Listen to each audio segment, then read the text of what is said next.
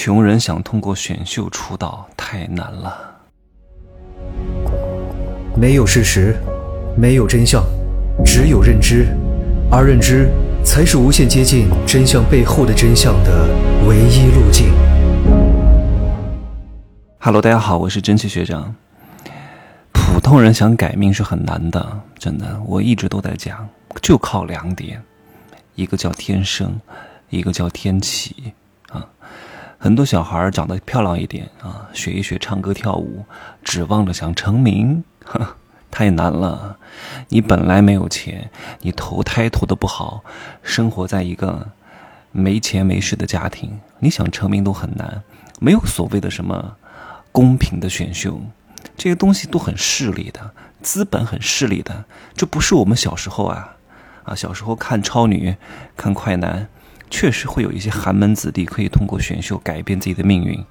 李宇春、张靓颖、周笔畅可能条件都不是很好，但是能成。那个时候给了他们机会，什么达人秀、青歌赛、星光大道是出来一批，但现在再也不可能了。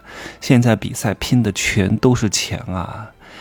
哎，我遇到很多小男孩、小女孩，想问我怎么去当明星啊？我说你没钱当什么明星？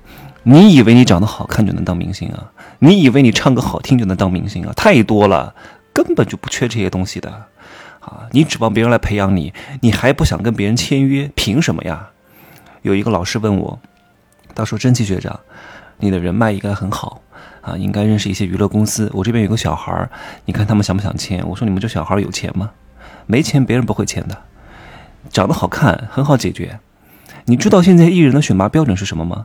不是，看你长得有多好看，长得不好看可以整容的，对吧？看两个，头肩比头要小啊，腿要长，这两个很难改变的。长得不好看都不重要，你又不跟粉丝生孩子，对吧？资本也不跟你生孩子，所以你生下来的人丑不丑无所谓的，都可以整的嘛，对不对？虽然说三等美女整不成一等美女，但三等美女可以整成二等美女，打扮打扮。也不会丑到哪儿去的，再搞点个性的人设加持。所以你看那些受欢迎的人，不见得是顶级大美女或顶级大帅哥，要有个性，要不同。所以如果你就是一个长相还不错的、有点才艺的，你想红不可能啊，头太大，啊，身材比例太差。关键的是什么？没钱，没钱谁愿谁愿意捧你啊？你要不就签卖身契，把十多年的青春年华签给这家公司，这家公司才愿意砸你。我之前在一家公司做首席品牌官啊，那个总裁老是让我去，呃，让我去教这些底下的咨询师去打造自己，把他们捧成天团。我说不行，第一，他们只是和我们是雇佣关系。我把他们打造红了，把他们变得更加有人气了，把他们成为业界的名角了，他们就离职了，跟我一毛钱关系都没有。我为什么要打造他们？我为什么要培养他们？对不对？除非你把你的经纪约全部签给我，而且你要具备这个潜力。我还不是什么人都培训的，你得有这个潜力，我才愿意去捧你，我才愿意去这个告诉你应该怎么弄。你又没有能力，也没有钱，还跟我没有什么长期的绑定关系，我为什么要教你啊？叫红了你就离职了，跟我半毛钱关系都没有。你看那些这个娱乐公司跟艺人签都签十年啊，对吧？前期就是不公平啊，因为前期你红不红不清楚，对吧？但是我要为你这个人花费几百万乃至上千万，有可能这个钱是打水漂的，凭什么你一红就要离开啊？对啊，你要不就给我签十年，你要不就是你红了之后想走没问题，天价违约金。啊，我开个一亿，虽然赔不了那么多，那也能赔几百万啊！我至少这个损失能挽回来啊！没有人会做亏本的买卖的啊！特别是在什么娱乐圈，不要讲什么娱乐圈没有人情，整个社会都是这样的。你凭什么白嫖？你凭什么既要又要？而且你知道为什么这些娱乐公司不愿意去签那些穷人家的孩子？因为现在参加选秀是很贵的。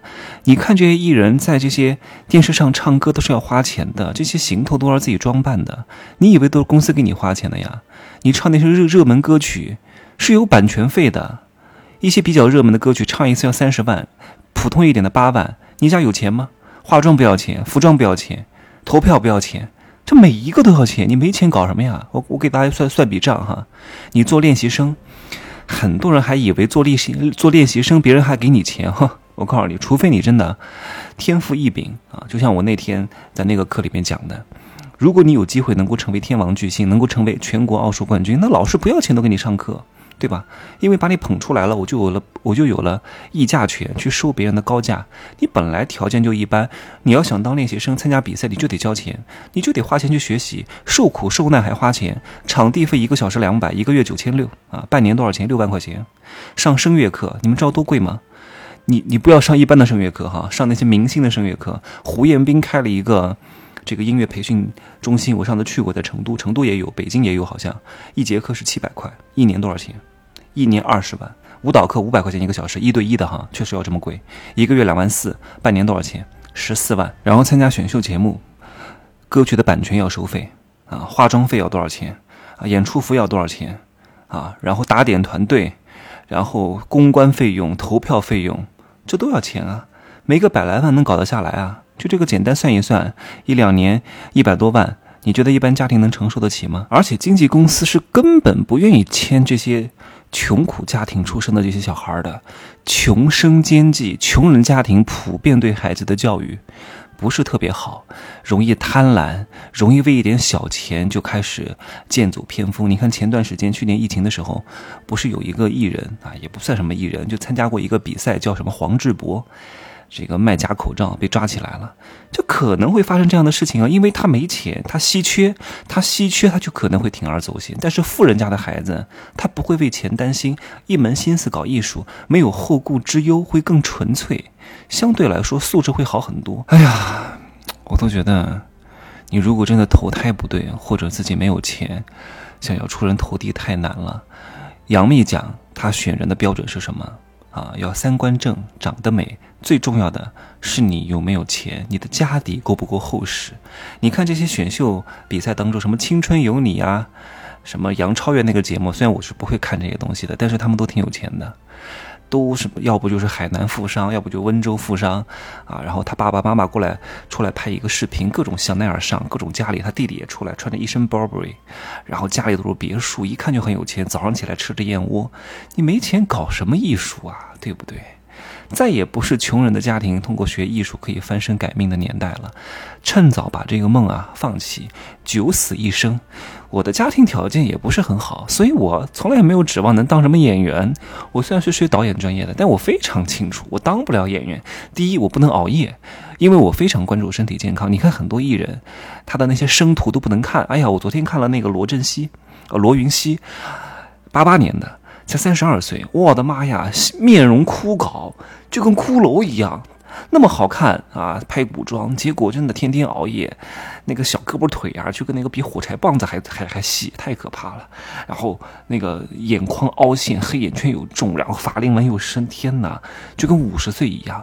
就是这个行业真的就是拿身体换钱。如果你哪天不能够像杨幂那样啊，尚雯婕那样，这两个人我都见过啊，都上升为资本。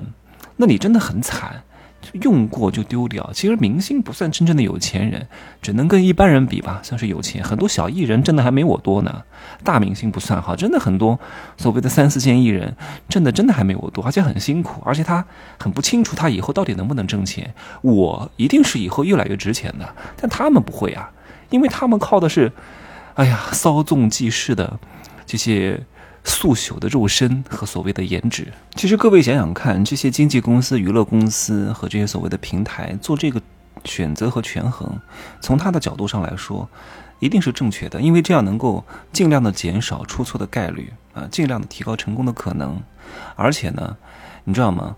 像很多这种娱乐公司签人是怎么签的？他就签一百个人，签一百个人小男孩，然后签十年，从初中可能开始签，只要有一个人成了。啊，成了之后就能挣很多钱，哪怕剩下的九十九个都不成，那无所谓啊。那你们要耗就耗着吧，啊，你们想解约就赔偿吧，反正呢，挣的是什么钱？解约的钱，解约也是能挣钱的。